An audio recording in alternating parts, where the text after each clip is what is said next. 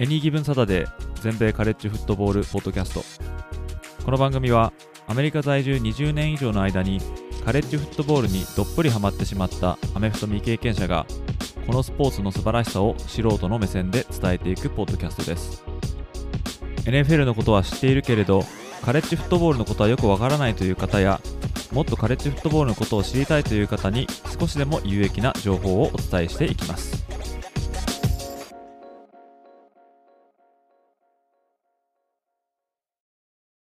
皆様ご機嫌いかがでしょうか？こちらは全米カレッジフットボールのファンサイトを運営しております。エニーギブンサタデーです。で、カレッジフットボールの方はですね、先週で6週目が終わりまして、今週末第7週目ということになります。で、カレッジフットボールのレギュラーシーズンがですね、まあ、14週あるとすれば、今週でちょうど半分っていうことになるんですよね。まあ、レギュラーシーズンが終わった後にはボールゲームとか、あまたプレイオフとかありますんで、またそれはまたちょっと別だと思うんですけども、まあ、レギュラーシーズンのちょうどですね、真ん中に差し掛かろうとしているということで、なんかもう開幕してから7週間、なんかもうあっという間ということでですね、カレッジフットボールの勢力図なんかもですね、まあ、だいぶ変わってきてはいるのかなっていう感じですけども、そういうですね、ちょうど前半戦最後の週末を迎えるということで、えーまあ、それに先立ちまして、アソシエテッドプレスの全米ランキングのですね、トップ25っていうのも、もうすでに発表されておりまして、まあ、そちらの方は私のですね、えー、ツイッター、あ、じゃなくて X ですね、えーそちらの方で発表させていただきましたけども、まあ、今回はですね、まあ、前回までのパターンを踏襲しまして、この新しいですね、最新のランキングを上から順に紹介しながら、まあ、彼らの第6週目の動向をですね、簡単に振り返るということをやっていきたいかなと思います。また最後には、第7週目を迎えるにあたってですね、ぜひぜひ注目していただきたい試合っていうのも、まあ、簡単にご紹介させていただきたいと思いますので、えーお時間のある方はぜひお付き合いください。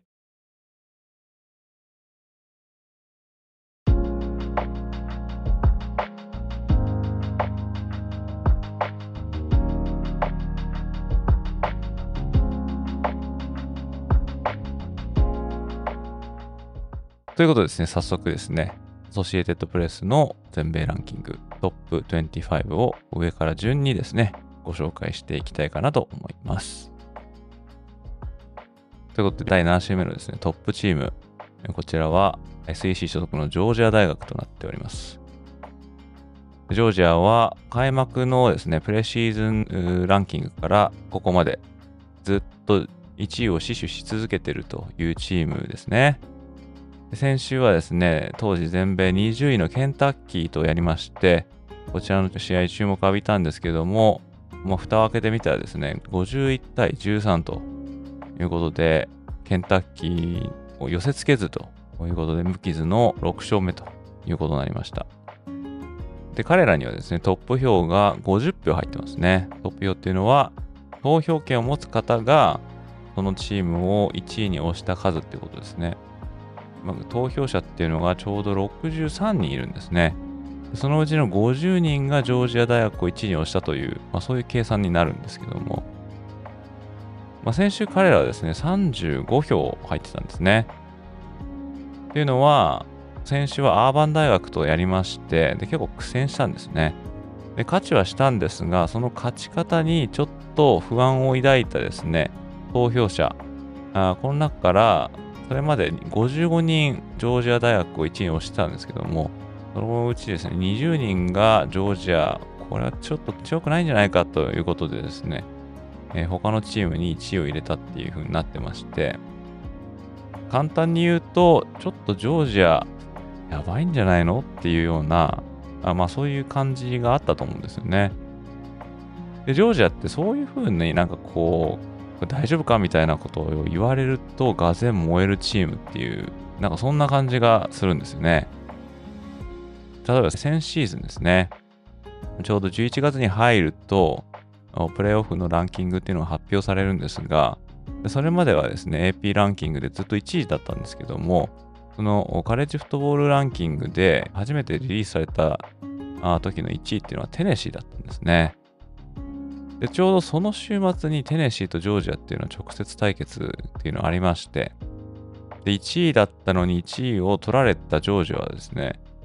それまでないぐらいの気合の入れようで、まあ、テネシー大学をまあ打ち負かしたっていうのがありまして、疑いをかけられるとがぜん燃えるっていうんですかね。ま、そんな感じで今週もですね、まあ、トップ票があ割れた中ですね、ジョージア、今年はちょっとそこまで強くないかななんて思われた途端にですね、こういう51点も取るような、あそういうですね、一方的な試合展開を見せたっていうのは、まあ、このジョージアのですね、まあ、メンタルの強さっていうんですかね、まあ、そういうのでですね、ジョージア大学にまた票が返ってきましたね。そういうことでですね、ジョージア大学、まあ、盤石の6勝0敗ということになっております。で、今週第2位はミシガン大学ですね。ミシガン大学も6勝0敗ですね。先週はですね、ミネソタ大学と戦いました。でこのミネソタ大学とミシガンの対戦カードっていうのは、まあ、有名なライバリーとして知られてまして、これはですね、リトルブラウンジャグっていうですね、まあ、ものをかけて争われるっていうまあ、結構全米のカレッジフットボール界では知られているライバリーなんですけども、まあ、1892年に初顔合わせの、まあ、カレッジフットボール界では最古のライバリーの一つと、まあ、言われてるんですね。まあ、そんな対決だったんですが、この試合、ミシガン大学がミネソタ大学を52対10で、えー、圧倒して今季6勝目を飾りました。まあ、相変わらずこうディフェンスがいいですね。でこミネソタ大学のファーストダウンの数っていうのが10個。そして、えー、彼らのトータルヤードが169ヤードですから、パスに至っては52ヤードしか投げさせてもらえなかったということで、えー、ミシガン大学のディフェンスの強さがまだ光ったかなっていう、まあ、その試合でしたねで。ミシガンはこの後のことを考えるとですね、ちょっとスケジュール見てみるとですね、この後インディアナ、ミシガンステート、そしてパデュー。ここまでですね、まあ楽勝なんじゃないかなっていう感じですけどね。まあ、ミシガンステートはライバリーゲームで、ライバリーゲームで何が起こるか分かりませんけども、現在ミシガンステートはですね、監督さんのメルタッカーさんがもう解雇されたりとかして、結構ふわふわしてるチームなんで、この11月の11日、これペンステートの試合があるんですけどね、ここまでまあ楽にですね、まあ、これ今6勝ですから、9勝0敗で、えー、このペンステートの試合を迎えるっていうのが、えー、まあ大方の予想となってますね。まあ、ミシガン大学も隙のないチームと言えるんじゃないですかね。続きまして、今週3位はですね、オハイオステートですね。オハイオステートは先週4位から1つランキングを上げております。で先週彼らはメリーランド大学と戦いまして37対17ということで、まあ、勝ってるんですが、こちらですね、まあ、最初の方がメリーランドが先制して、で、それで、あれ？ちょっとなんか出足が遅いなっていう、まあ、そんな感じがありまして、で、こメリーランドのクォーターバックっていうのは、ちょっと前回のポッドキャストでもお話ししましたが、今、マイアミドルフィンズでクォーターバックを務めているトゥア・タンガバエロワの弟さんで、えー、トゥリア・タンガバエロワ、まあ、彼がいるんですね。で、彼がどこまでやれるかなっていうことで期待かかってたんですけども、まあ、この日は196ヤードに1タッチダウンにインターセプションということで、まあ、完全に沈黙させられたと、まあ、言えるかなっていうことですね。その先制点こそ、まあ、メリーランド、このタガバエロワのパスで、まあ、決めたんですけども、それ以降もうです。後半はもう、もうオハイオステートの一辺倒っていう感じでしたね。ということで、まあ、オハイオステートも、まあ、1試合ちょっとこのバイウィークで他のチームより少ないんですが、5勝0敗ということで、未だに無傷を守っております。えー、続きまして第4位はフロリダステートですね。フロリダステートは先週の5位からランクを1つ上げております。先週はバージニアテックと、ま試合をしたんですけども、こちらを39対17で、えー、ま蹴散らしておりますけども、この試合でですね、非常に光っていたっていうのが、ランニングバックのトレイ・ベンソンですね。トレイ・ベンソンは、えー、この試合で11キャリーで200ヤードに2タッチダウンですからね。えー、ま、彼の走りはちょ見ましたけども、見事な足さばきと加速力、であとパワーもあるということなんで、まあ、ランニングバックが今シーズン、あんまこうフィーチャーされてないと思うんですけども、まあ、そんな中ですね、トレイ・ベンソンは、ランニングバックの年間最優秀賞でもあるトークウォーカーアワードっていうのがあるんですけどね、こちらの、まあ、有力候補と、まあ、言えるんじゃないかなと思いますね。そして今週ですね、5位、こちらにランクされたのが、オクラホマ大学ですね。オクラホマ大学は先週12位からランキングを7つも上げて、このトップ5に一気に殴り込んできました。それもそのはずですね。このオクラホマ大学、先週は第3位だったテキサスと対戦しましたね。彼らが対戦したのは、まあ、レトリバーライバリーっていうですね、えー、非常に著名なライバルゲームなんですけども、まあ、こちらがですね、非常に盛り上がりまして、この試合の内容はですね、私のホームページ、ags-football.net こちらの方に今書いておりますので、そちらの方も読んでいただけたら幸いなんですけども、まあ、圧巻だったのは最後のオクラホマ大学の、まあ、ドライブですね。クォーターバックのディロン・ガブリエル。まあ、ディロン・ガブリエルはもともとはセントラルフロリダ大学にいたんですが、オクラホマの方に転校してきまして、まあ、今年、オクラホマで2年目ですかね。まあ、彼がタイムアウトがない状況で、テキサス大学に一気にですね、攻め込みまして、最後は残り30秒ぐらいでしたかね。それぐらいで逆転のタッチダウンを決めて、そのまま勝ち抜いたっていうですね。そういうことで、まあ、テキサスの勢いがすごかったので、まあ、オクラホマも、まあ、無敗だけども、さすがにテキサス倒せないかなと思ったらですね、えー、まあ素晴らしいディフェンスと、まあ、あとはそのガブリエルの、まあ、プレー、えー、もうこういったことでテキサスを倒すという気持ちを、まあ、手に入れました。で、このテキサスとオクラホマ大学はですね、まあ、ビッグ12カンファレンスの、まあ、所属ということで、えー、この一騎打ちでオクラホマが勝ったっていうのは、この今後タイトルレースを争う上でですね、非常に有利なんじゃないかなと思いますけども、現在のビッグ12の力関係を見ると、まテキサスとオクラホマ以外についてこれているチームが、ま見当たらないので、えー、まおそらくこの2チームが、ま12月に行われるカンファレンスの優勝決定戦で再び顔を合わせるということになることが濃厚だと言われてますし、まあ、そうなればですね、えー、まあ、たとえテキサス負けてますけども、そこで勝ちさえすれば、まあ、優勝チームということで、タイトル獲得して、プレーオフに進出なんていうことも、まあ、十分あるんじゃないかなと思いますんで、この2チームの、ま再戦、まだあると決まったわけじゃありませんけども、まあ、あるとなればですね、非常に今からワクワクするような試合になると思いますね。そして続きましてですね、6位、7位、8位、これらのチーム、まあ、先週と変わらずなんですけども、まず6位がペンステート、7位がワシントン、そして8位がオレゴンですね。えこの3つのチームとも、まあ、順位は据え置きなんですが、えー、先週、バイウィークということで試合がなかったんで、まあ、そのチームに動きが、まあ、特になかったということになってますね。そして9位には、あまあ、先ほど出たこのオクラホマ大学に敗れたテキサス。こちらが3位から6位まで順位を落としましたが、なんとかトップ10にとどまることには成功してますね。今年はですね、え、スティーブ・サーキジャン監督の3年目ということでですね、ようやく形になってきて、まあ、オフェンス、ディフェンスともに今上を狙えるっていうチームっていうふうに言われてまして、まあ、現にですね、このオクラホマに負けるまでは5勝0敗ということになってたんですけども、クォーターバックのクイーン・ユーアーズは、この敗戦の中でも、光るプレーを見せてましたし、またランニングバックのジョナサン・ブルックスっていうのもですね、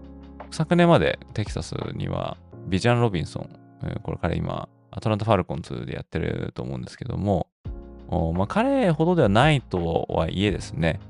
だいぶこのテキサスのランゲームの主役を張れるぐらいの、まあ、タレントの持ち主だっていうことが、まあ、分かってきましたんで、えー、まあ、タレントの質は、ま、上にありますし、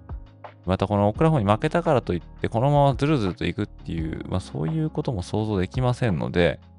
まあ、彼らですね、この後、今週末がヒューストン、あと BYU、カンザステート、TCU、アイオワステート、テキサステック、ランカーチームが、まあ、今のところいないので、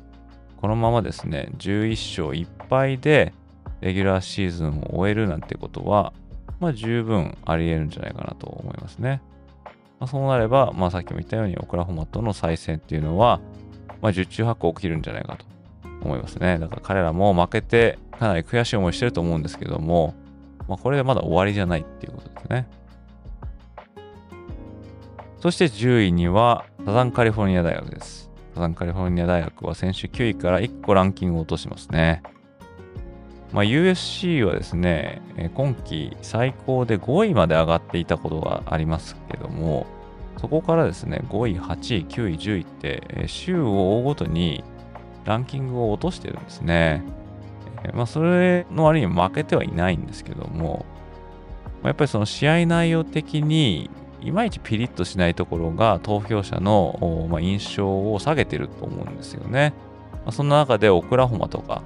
フロリダステートもそうですけども、そういったチームが非常に光る、まプレーをしてまして、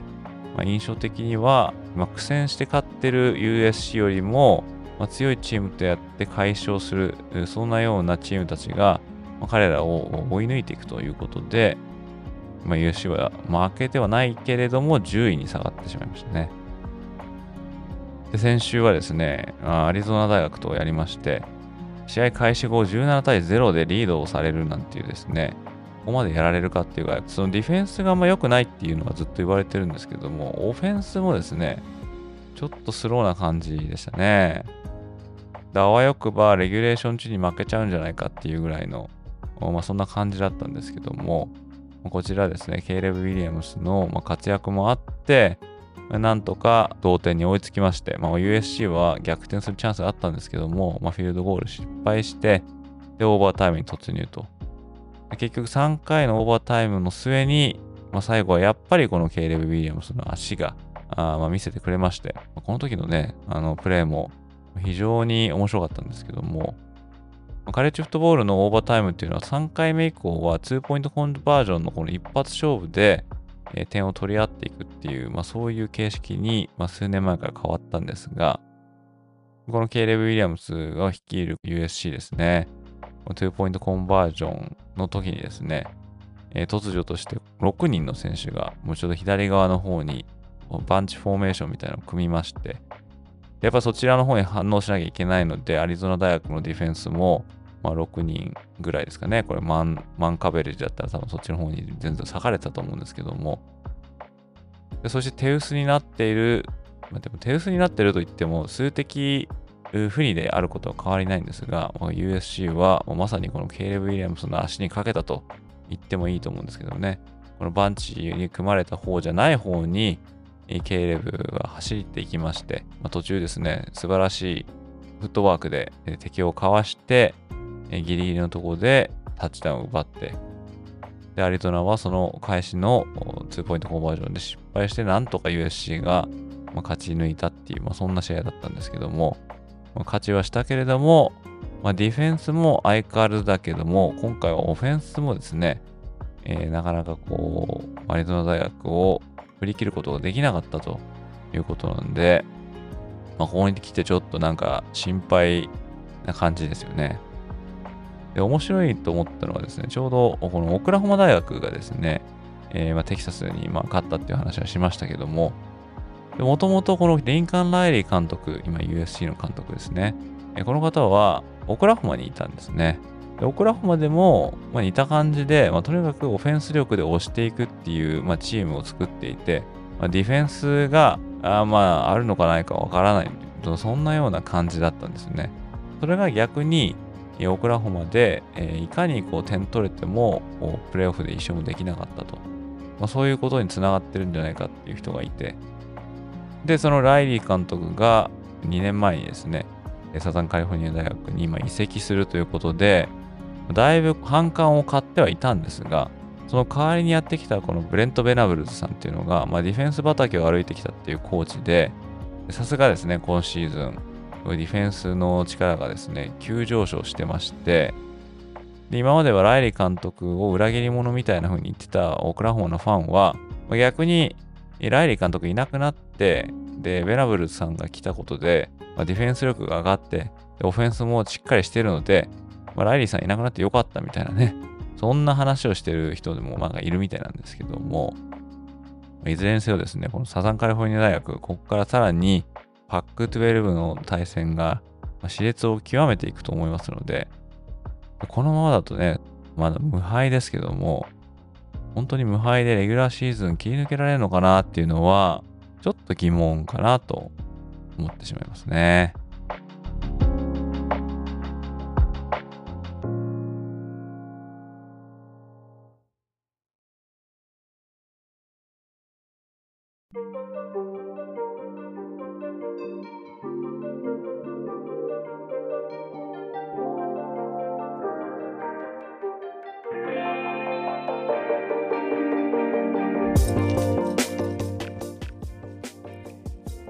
次に紹介したいのは全米11位のアラバマ大学です。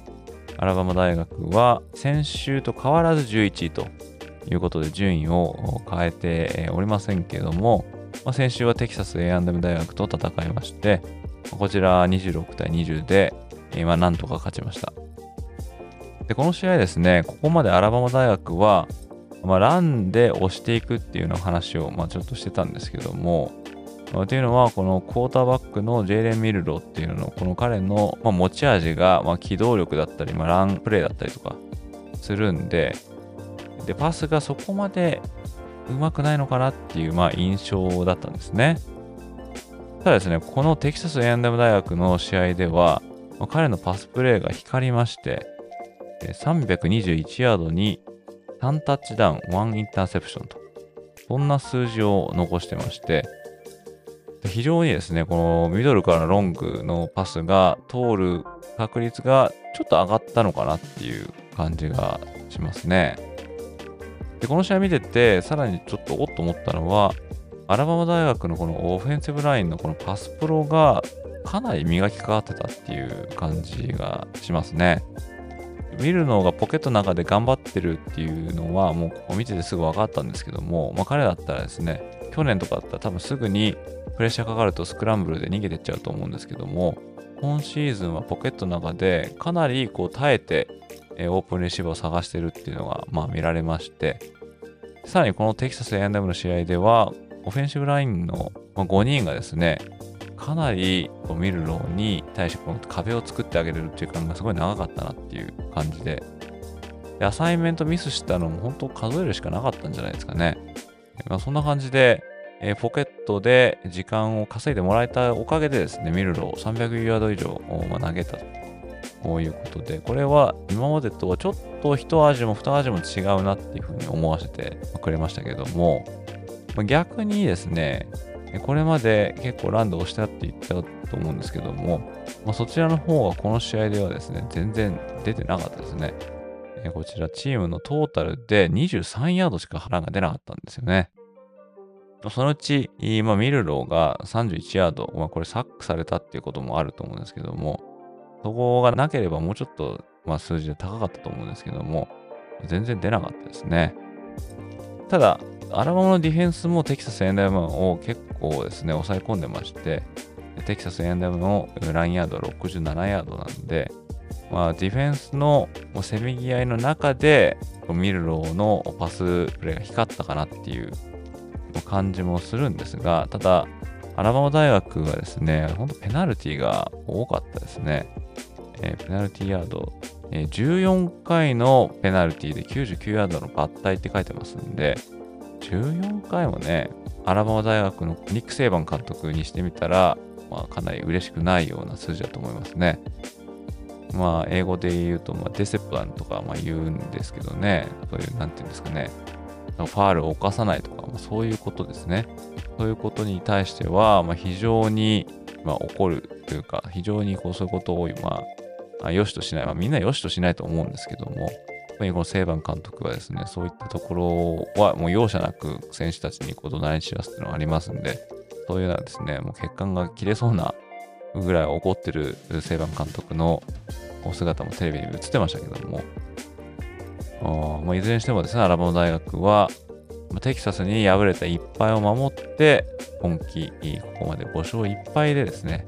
このトップ10圏内に入るのを今か今かと待っているという状況ですね。そして今週全米第12位はノースカロライナ大学ですね。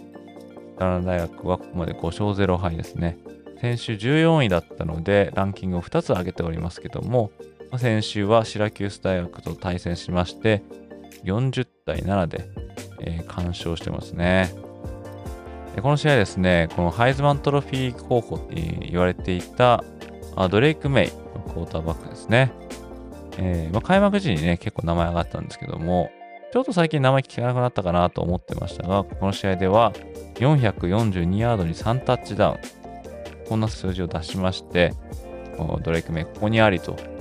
いうのを証明してくれたかなと思いますけども、まあ、UNC は未だに5勝0敗と無敗なんですね。で、この彼らも ACC のタイトル争い上位に絡んできているという、そういう強豪チームと、まあ、いると思います。そして今週全米第13位はミシシッピ大学ですね。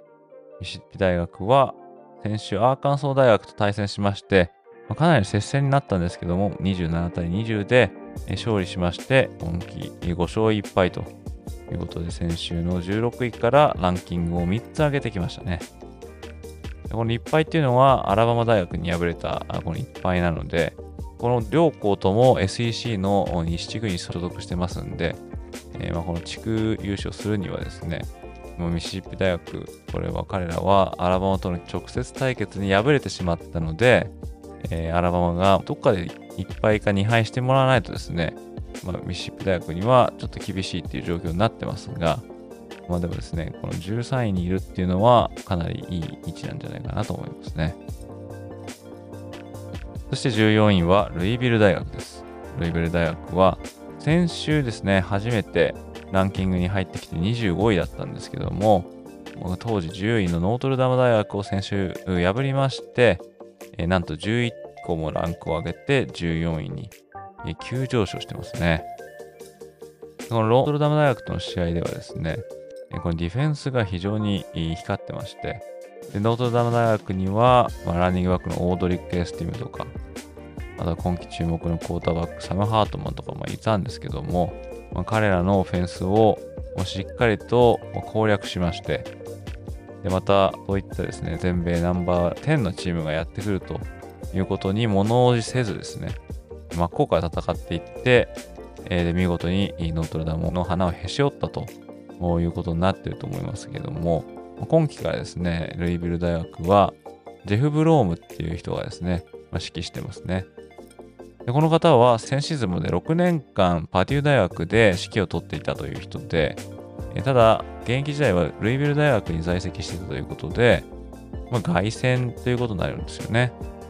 でこの凱旋の初年度に、いきなりですね、未だ無敗の全米14位ということなんで、まあ、彼はですね、別に、まあ、トップ10に顔をつられるような監督のみたいにですね、高額のサラリーを受け取ってるってわけではないんですけども、まあ、そういったふうにお金を稼いでない監督でもできる監督は、まあ、いくらでもいるということを、まあ、このブローム監督は、まあ、示してくれてるんじゃないかなと思ったりもしますね。そして今週15位はオレゴンステートです。オレゴンステートはここまで5勝1敗で、えー、先週カリフォルニア大学に52対40で勝ちましたが、ランキングの変動がなく、今週も先週に引き続き15位ということになっております。そして16位、17位ですね。こちらはユタとデュークなんですけども、どちらも試合が先週なくて、バイウィークだったにもかかわらず、まあ、ランキングはそれぞれ2つずつ上げてますね。そして18位は UCLA です。UCLA はランク外からの登場ですね。先週は全米13位だったワシントンステートを25対17という、まあ、接戦ではありましたが、この試合を制しまして、今回ですね、第4週目に22位だったんですけども、まあ、この時にユタ大学に敗れてランキングから落ちてしまいましたが、まあ、それ以来のランキング復活ということに今なってるんですね。そして19位はその UCLA に敗れてしまったワシントンステート。そしてあとは同率でテネシー。この2チームが19位、タイということですね。ワシントンステートですね、えー、まあ、今言ったように UCLA に17対25でも敗れてしまいまして、これ今季初黒星ということになって、ランクは6個下げてますけれども、まあ、いっぱいしたとはいえですね、で彼らがすでに倒したオレゴン州立大学よりも、まあ、下回ってしまったっていうのは、まあ、多少の議論の余地があってもいいんじゃないのかなって思ってしまいますね。オレゴン州立大学が15位。そして彼らに勝ったけれども UCL に負けたことで、えー、ワシントンステートは19位にまで落ちてるということなんで、まあ、こちら辺はね、投票者が、まあ、所詮人間なんで、直接対決とかを加味してるのかどうかっていうのは分かりませんから、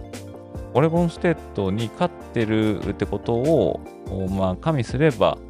もうちょっと上にいてもいいんじゃないのかなとは思いますけどもね。今までも負けてしまったんでしょうがないっていう風に言ってしまったらそれまでなんですけども。で、また同率19だったテネシー大学、彼らは先週試合がないバイウィークだったんですけども、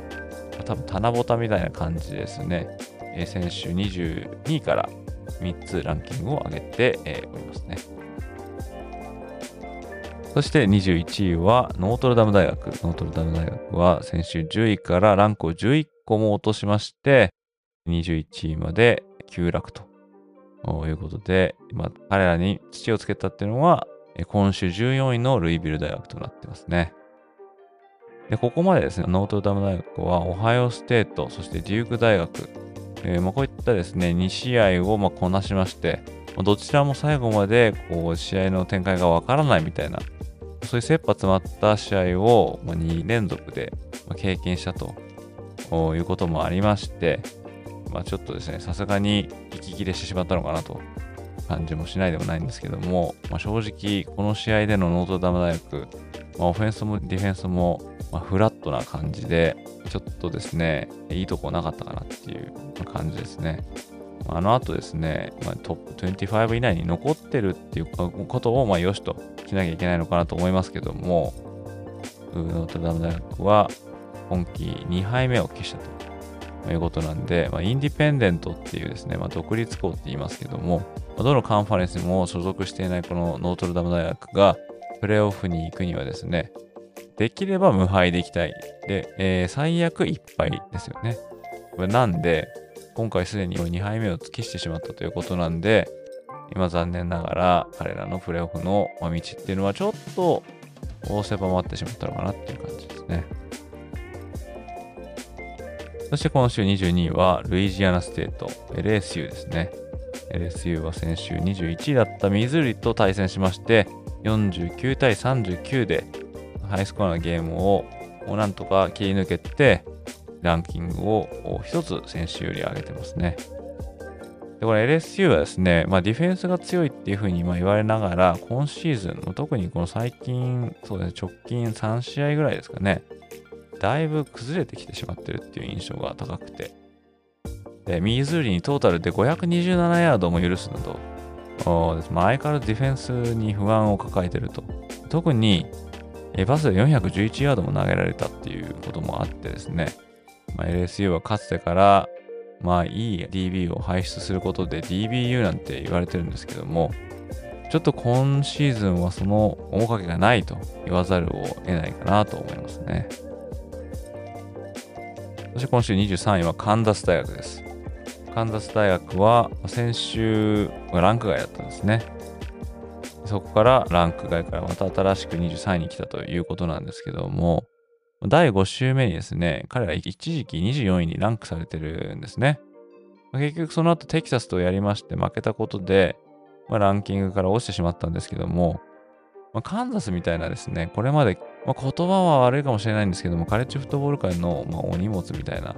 風に言われるぐらいですね、全然強くなれないチームだったんですけども、まそんな彼らが、まランキングに入ってくることも、ますごいんですが、で、落ちた後にまた入ってくるっていう、もうこのしぶとさっていうのはね、ますごいなと思いますね。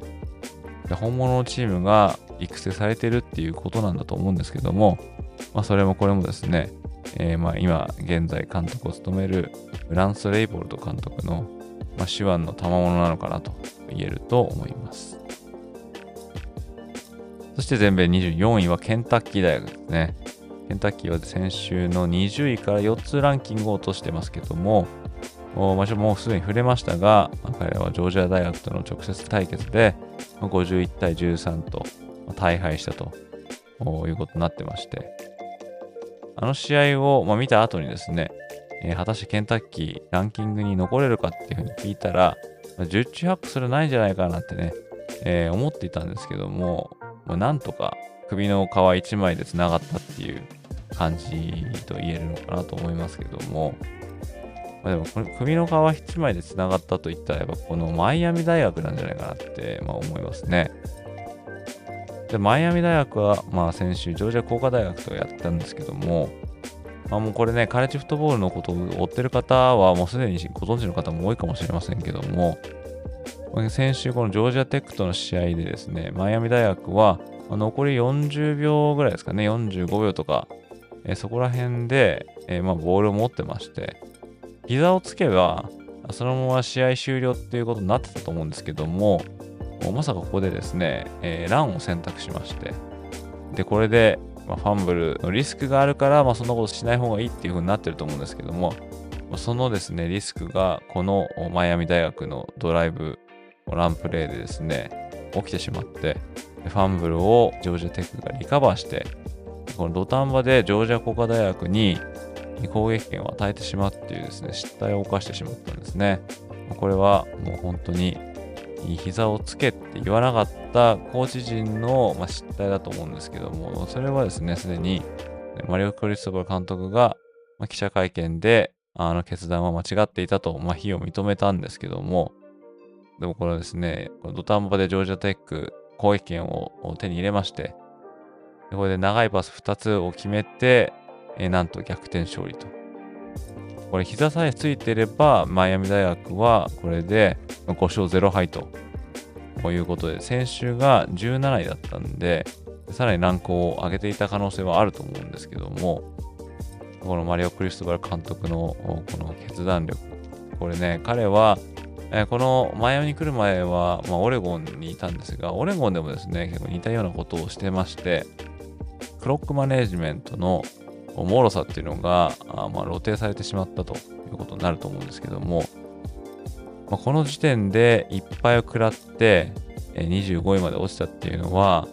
古豪復活を狙う彼らにしてみれば、まあ、なんとも痛い、まあ、敗戦だなということになりますし、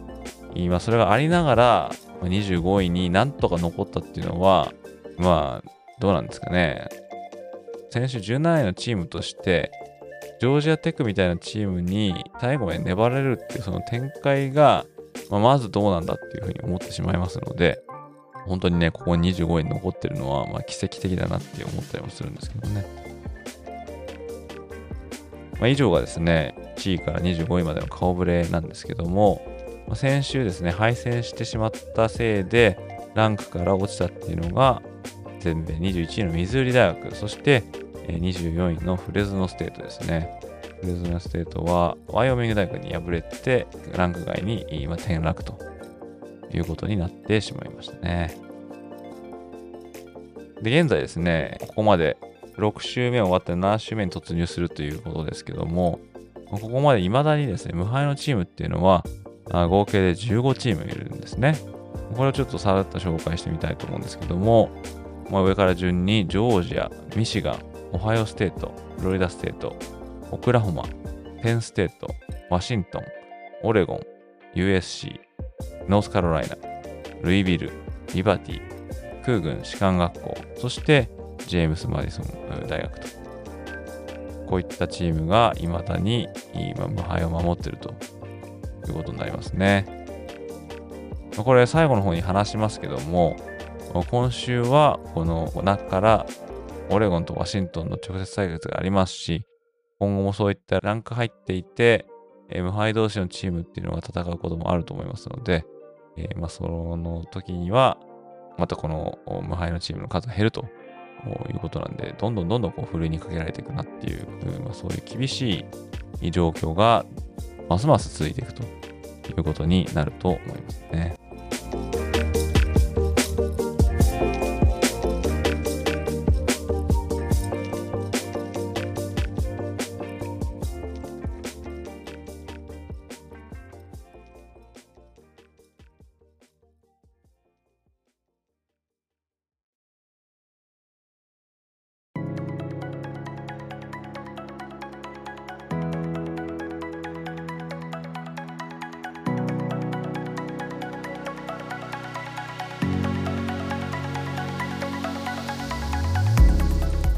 今までですね、ランクインしていたチームっていうのの先週の試合の内容を簡単にですね、まあ、振り返ってきたんですけども、まあ、やっぱりここに触れないわけにいかないという試合、5試合ぐらいあると思うんですけども、こちらをですね、さらっと紹介しようかなと思いますが、まあ、このポッドキャストを聞いていただいている方はですね、ひょっとしたらちょっとこの話いつ出てくるかななんて思ってる方もいるかもしれないんですけども、まずは例によって週刊アイオワ大学のオフェンシブ情報、こちらの方を紹介していこうかなと思うんですけども、まあ、簡単にですね、このポッドキャストからいきなり聞き出した方、何話してんだっていうことになると思うんですけども、アイワ大学のオフェンシブコーディネーターのブライアン・フェレンツさんっていうのがいるんですけどもね、彼はなかなかオフェンスのパフォーマンスを引き出せないということで、今季平均得点数25点以下で7勝以上上げられなかったら彼は解雇と。で、今回はですね、このワイオ大学、パデュー大学とやりました。で、結果的に言うと20対14でアイオ大学勝ったんですが、さっきも言ったようにですね、平均得点数25点以上なきゃいけないんですね。で、これまでの得点数と今回のこのパデューと20点、こちらを全部合わせて平均を出すとですね、今のところ21.8点ということで、先週が22.2点だったんで、確実に平均得点数は減ってるということなんで、この週末を終えて半分が終わるということですけども、ここからですね、これ25点以上の平均得点数稼げるのかなっていうのは、週を追うごとに怪しくなってくると思うんですけども、本当にね、点が取れないというか、ブライアン・フェレンツさんで大丈夫かっていうですね、声は結構上がってるんですけども、この試合ですね、開幕以来ですね、え、ミシガン大学から転校してきたケイド・マクナマラっていう、まあ、クォーターバックが、まあ、いるんですが、まあ、彼が、ま、チームを率いていたんですけども、先週ですね、えー、怪我を負いまして、途中退場をしたっていう、そういう背景もありまして、でこのケイド・マクナマラの代わりとして出てきたっていうのがですね、ディーコンヒル、これま2年生のクォーターバックですね。でこの彼、まあ、登場したんですが、この試合ですね、なんと21回投げて6回しかパスが成功できなかったと。で稼いだヤードが110ヤード、タッチダウンが1、インターセプトが1ということになってまして、パスの成功率が28.6%ってなってますからね。これはなかなかひどいんじゃないかなと。でこれではですね、点が取れるわけないなっていう感じなんですけども、ただですね、これ、アイオワ大学面白いのは、スケジュールが非常に甘いんですね。でこれちょっと見てみるとですね、今週末は、えー、バイウィークですね、試合がないんですが、この後、ウィスコンシン、ミネソタ、ノースウェスタン、ラトガース、イリノイ、ネブラスカということで、まあ、ウィスコンシン大学はホームではなくアウェーの試合なので、ちょっと厳しいかもしれませんけども、これひょっとしたらこれ負けたとしても11勝1敗で、これシーズン終えてカンファレンスタイトルゲームに出場みたいな、まあ、そんなこと十分あると思うんですけども、ただ、得点数は平均で25点いかないとね、そんなようなえー、なんともディフェンス頼りのチームとして、そういう2桁勝利を飾る可能性が非常に高いというようなチームなんですよね。まあ、それは、オフェンスをもっとシャープにしたいっていうふうに思ってる人たちにしてみると、どうなんだろうなっていうふうになると思うんですけども、まあ、所詮契約は契約なんで、えどんなに11勝とか、えビッグ10タイトル取ったとしても、25点以上取ってなかったら、おそらく、ま、彼の来年以降の椅子はないかなっていうふうには思いたいですが、ただ一方で、え、このブライアン・フェレンツさんは監督の、うん、カーク・フェレンツさんの息子なんで、監督の鶴の一声で、また来年も残留みたいなことがあったとしても、まあおかしくないのかななんて思ってしまうんですよね。まあこんな感じで、毎週毎週ですね、アイオワ大学の得点数っていうのは非常に気になるところかなと思いますね。でその他には、ネブラスカ大学とイリノイ大学の試合、これもありまして、こちらも今言ったアイオワ大学とパデュー大学と一緒で、ビッグ10の西地区所属のチーム同士の戦いということで、まあ、20対7でネブラスカ勝ったんですが、途中ですね、ネブラスカ大学はたったの10秒で2タッチダウン取ると。これはタッチダウンの後に、今まさかのオンサイドキックを決めて、でその次のプレーでまたタッチダウンを奪ったから、まあ、10秒以内で2タッチダウンなんてね、そんな、まあ、記録もあるんですが、ただ、まあ、両校合わせて、えー、外したフィールドゴールの数が2、パスインターフェアレンスが2、そしてファンブル3ということなんで、まあ、とんでもなく内容がボロボロの試合だったっていうことも、まあ、って、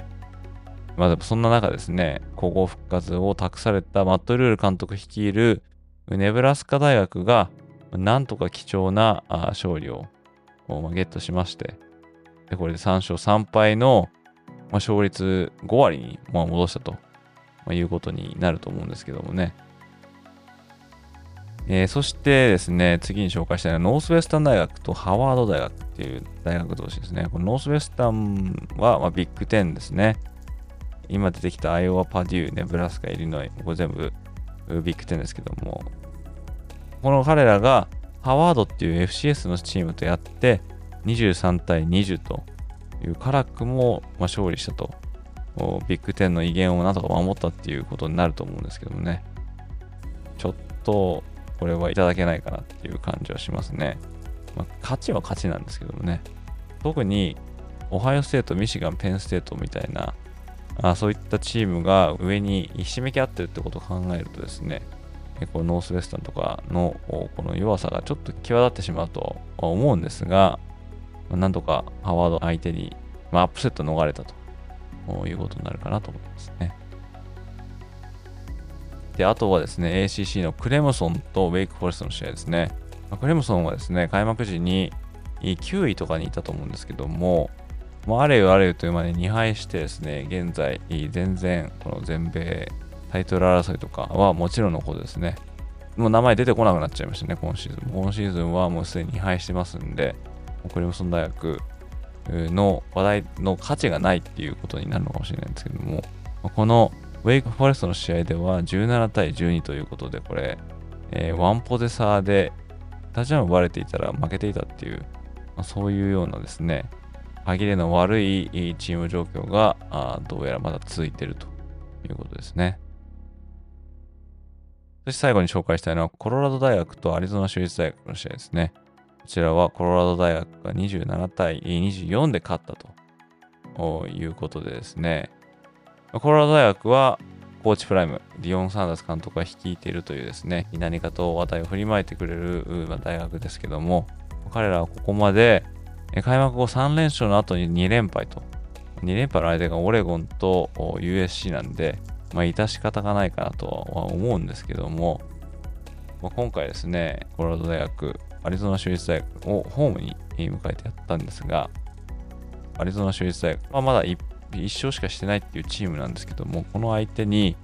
今かなり、ま、苦戦したとなると思うんですけども、まあ、その中でも、ディオン・サンダース監督の息子さんでもあるシェデュア・サンダース、彼のポケット内のこの awareness とか、まあ、あとはそのパス能力とかっていうのが、まあ、結構やっぱり効いてたんだと思うんですよね。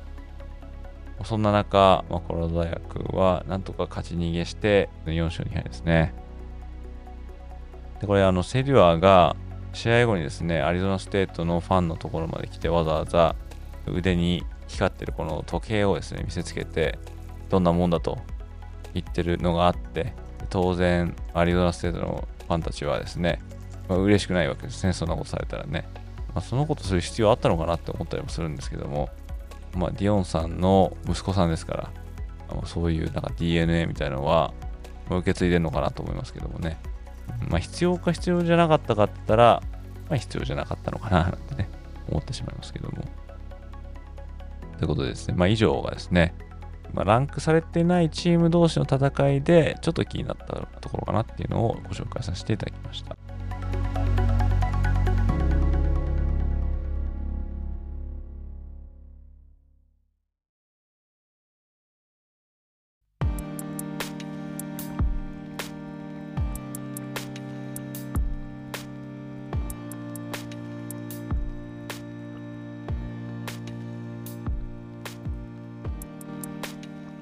でですね、今回はですね、超久しぶりになるんですけども、質問箱に寄せられた質問にですね、ちょっと答えてみたいかなと思いますね。質問箱はですね、えー、まあ、Google フォームズを利用させていただいてるんですけども、あまあ、匿名で、何でも聞けるということで、えー、まあ、私のポッドキャストの、概要欄とか、まそちらでですね、見ていただけると、まリンクありますので、まあ、匿名なんで、皆さんも気軽に質問していただけると、まあ、こういった音声配信で答えていきたいかなと思いますね。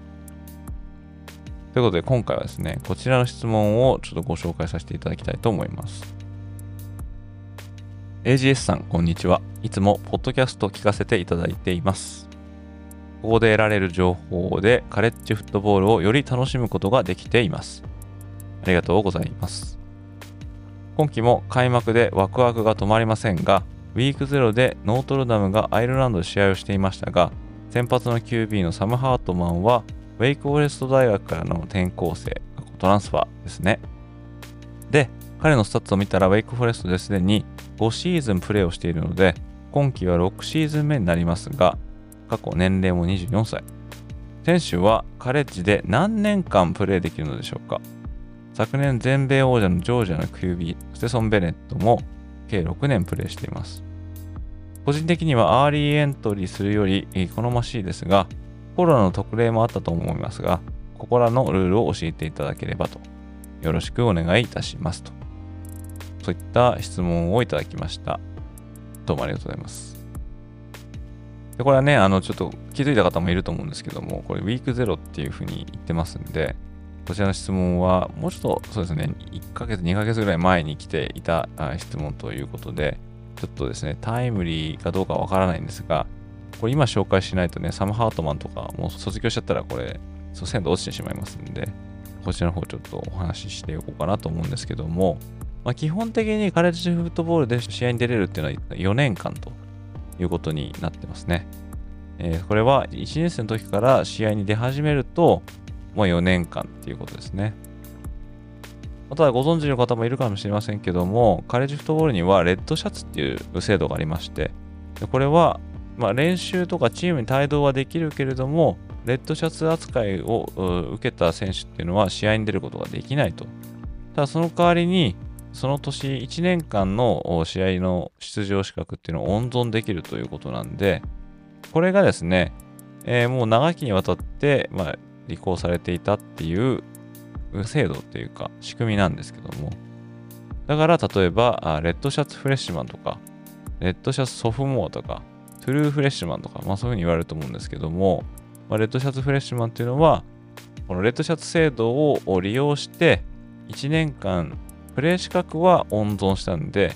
え、まあ1年生と。ただ、大学生として、まあ、授業を受けたりする、そういったカテゴリーでは、まあ、2年生っていうことになるわけですね。だプレー資格を持ってるのは、まあ、基本的に4年間なので、まあ、それが、まあ、ずっと続いていたんですけども、コロナ前にですね、このレッドシャツのルールがちょっと改正されまして、で、これまでは、レッドシャツを使ってる選手っていうのは、その後一度でもプレイしてしまうと、もうすでにこのレッドシャツを放棄して、プレイ資格を使っているというふうに見なされて、えー、まあ、しまうんですね。ただ、レッドシャツの選手は練習こそできるとはいえ、実戦経験っていうのを積めないわけですね。試合に出れないんで。それを何とかしてもらいたいということで、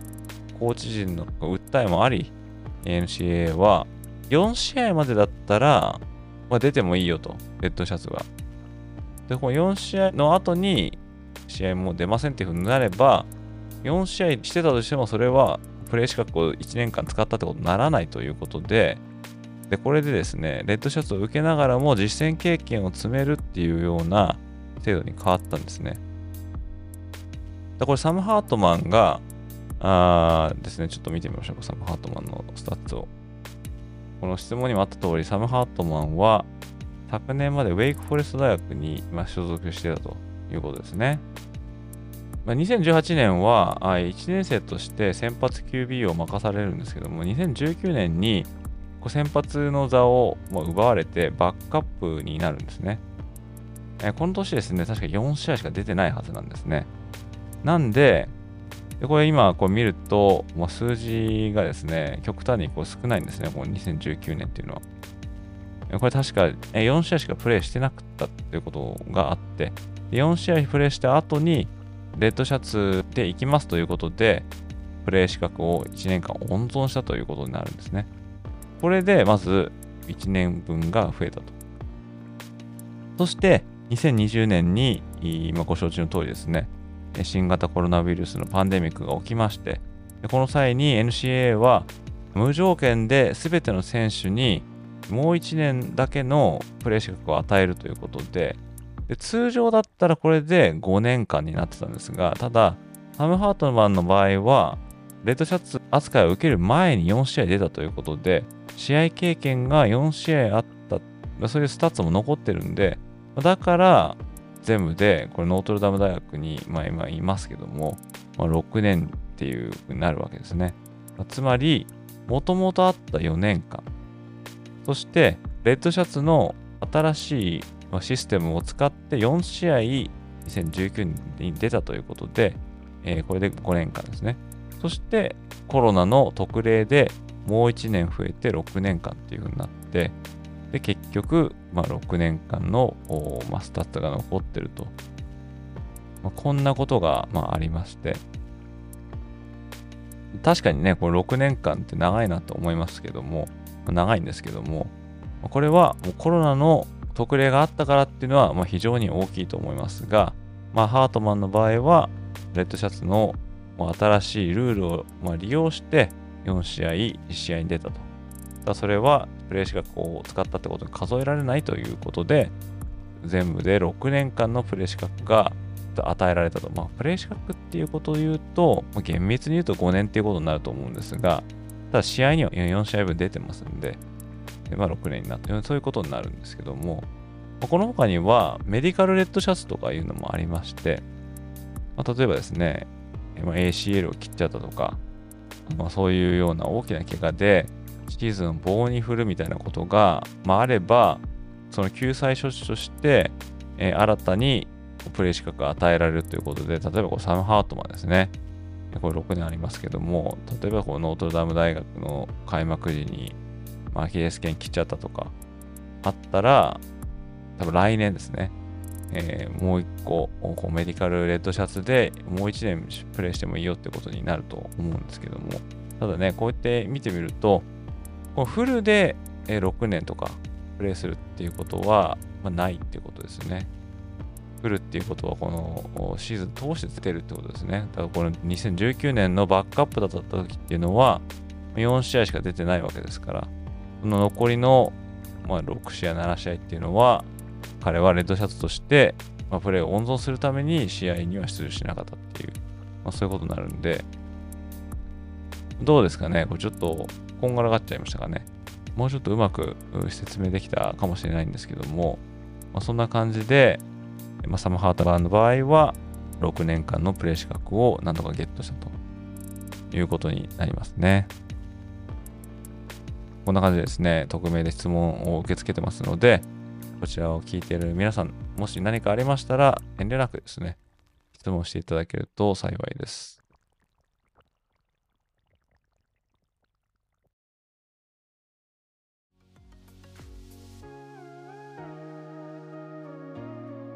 そして最後ですね、今週第7週目に行われる試合、こちらの中から、ちょっとですね、個人的に数試合をご紹介して終わろうかなと思います。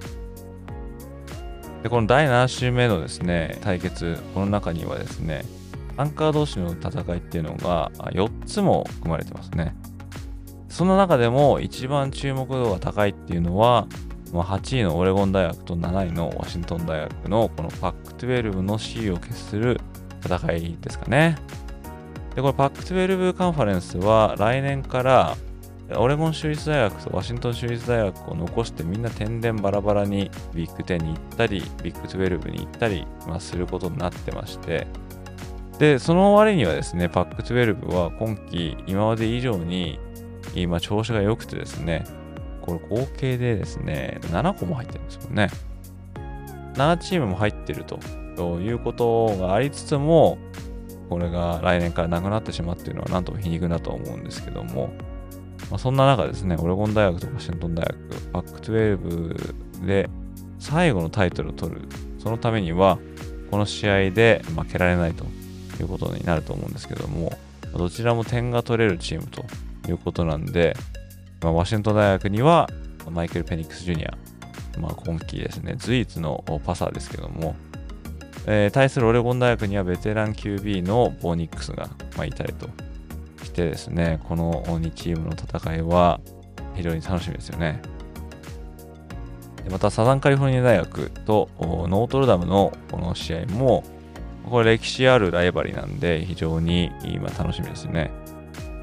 特にサザンカリフォルニア大学があ、まあ、ディフェンス調子悪いと、まあ、ディフェンスがちょっとざるっていうのは周知の事実みたいになってますんででそのチームをノートルダム大学はなんとか倒せるかっていうことに注目が集まると思いますね。であとはナンバー25のマイアミ大学とナンバー12のノースカロライナ大学の ACC の対決ですね。まあ、普通で考えると、まあ、先週、これ前もちょっと話したように、最後の最後でマイアミ大学が勝ちを逃したみたいな、えー、まあそんな展開をしてしまったと。一方でノースカロライナ大学はドレイク・メイを中心に非常にいいチームが出来上がってますんで、ま、ランカー同士とはいえですね、まあ、圧倒的有利なのはノースカロライナなのかなと思いますけども、まあ、マイアミ大学は、先週のですね、ジョージアテクトの痛い敗戦をバネにですね、あなた上にまた戻ってこれるのかなっていうには、ちょっと期待をしてみたいかなと思います。であとは UCLA、こちらナンバー18ですね。あとはナンバー15のオレゴン州立大学。こちらですね。えー、UCLA は、まあ、チップ・ゲリー監督が指揮して、もう何年目ですかね、もう3、4年ぐらいだと思うんですけども、もう着実に力はつけてると思うんですけどね。で、対するオレゴン州立大学には、クレムソン大学からの転校生の DJ ウヤンガラレー、えー、彼がいまして、でクレムソンがね、今ちょっと苦戦してるってことを考えると、まあ、最初こそですね、まあ、彼がオレゴン州立大学に転校するって聞いた時はびっくりしましたけども、まあ、結果オーライなのかなっていう、まあ、そんな感じがしますが、うんまあ、ぜひともですね、この UCL 戦を取ってですね、まあ、上を目指してもらいたいかなと思いますね。であとはあ、ちょっと先ほども言いましたように、このアイオワ大学、えー、こちらとウィスコンシン大学の試合ですね。アイオワ大学は平均25点以上取らなきゃいけないということに、まあ、なってますけども、まあ、これがですね、ウィスコンシン大学と相手に果たしてうまくいくのかっていうのは、ちょっとですね、怖いもの見たさっていう感じがしますけども。あと、アリゾナ大学とナンバー19のワシントン州立大学ですね。アリゾナ大学は先週末、USC を最後の最後まで追い詰めたんで、そういった意味では、アリゾナ大学にも勝機があるのかなって思ってしまいますが、ワシントン州立大学は、キャメロン・ワードという、えー、すごいいい QB がいますんで、まあ、先週ですね、UCLA につけられたこの黒星をなんとか挽回したいところだと思うんですけども。であとは、アーバン大学。こちら日本ではオーバーンとして知られていると思うんですけども、こちらとナンバー22の LSU の対決ですね。えー、こちらどちらも西地区に所属してまして、でどちらもマスコットがタイガーということでね、タイガーボールなんてね、勝手に今言わせてもらおうかなと思うんですけども、まあ、LSU はもうすでに2敗してまして、でこの同じ地区に所属しているアーバン大学との対決でのこの敗戦は地区優勝ないし ESEC のタイトルレースでは脱落と。ということになると思うんで、こちらの方も見守っていきたいかなと思いますね。そして最後は、ワイオミング大学と空軍士官学校の対戦ですね。まあ、ワイオミング大学は先週ですね、フレズノフレズノステートに初の黒星をつけたというチームで、で一方でですね、空軍士官学校は未だ無敗のトリプルオプション使いということなんで、特に私はですね、昨年まではアーミー、え陸軍士官学校を応援していたと。まあ、これはトリプルオプションを使っていたからってことなんですけども、まあ、彼らが今年はですね、どちらかというと、パスにも重きを置いているという、まあ、そういうランプレーになったんで、このですね、未だにピュアなトリプルオプションを使っているこの空軍士官学校、まあ、ウェアフォースと思いますけどもま、彼らの試合はですね、ちょっと個人的には気になるところかなと思います。冒頭にも言った通りですね、このレギュラーシーズンのことだけ考えると、今週がいよいよ前半の最後の週というふうに数えることができると思うんですけども、今後ですね、まあ、サバイバルレースが激化していく中でですね、誰がこう抜け出てくるのか、誰が生き残るのか、もしくは誰が脱落するのかっていうのはですね、もう毎週毎週変わっていくと思うんですけども、シーズンが進めば進むほどいっぱいの重さっていうのがですね、どんどんそれぞれのチームにのしかかってくると思うんで、誰がですね、無敗を守るとか、もしくはいっぱい守って、レギュラーシーズンを終えることができるのかっていうことに、まあ、引き続き注意しながらですね、第7週目に行われる試合のランク同士のマッチアップもいっぱいありますんで、そちらの方をですね、皆さんと共に楽しんでいけたらいいかなとということで今回はここまでとなります。最後までご視聴いただきありがとうございました。また次回のエピソードでお会いいたしましょう。それでは失礼いたします。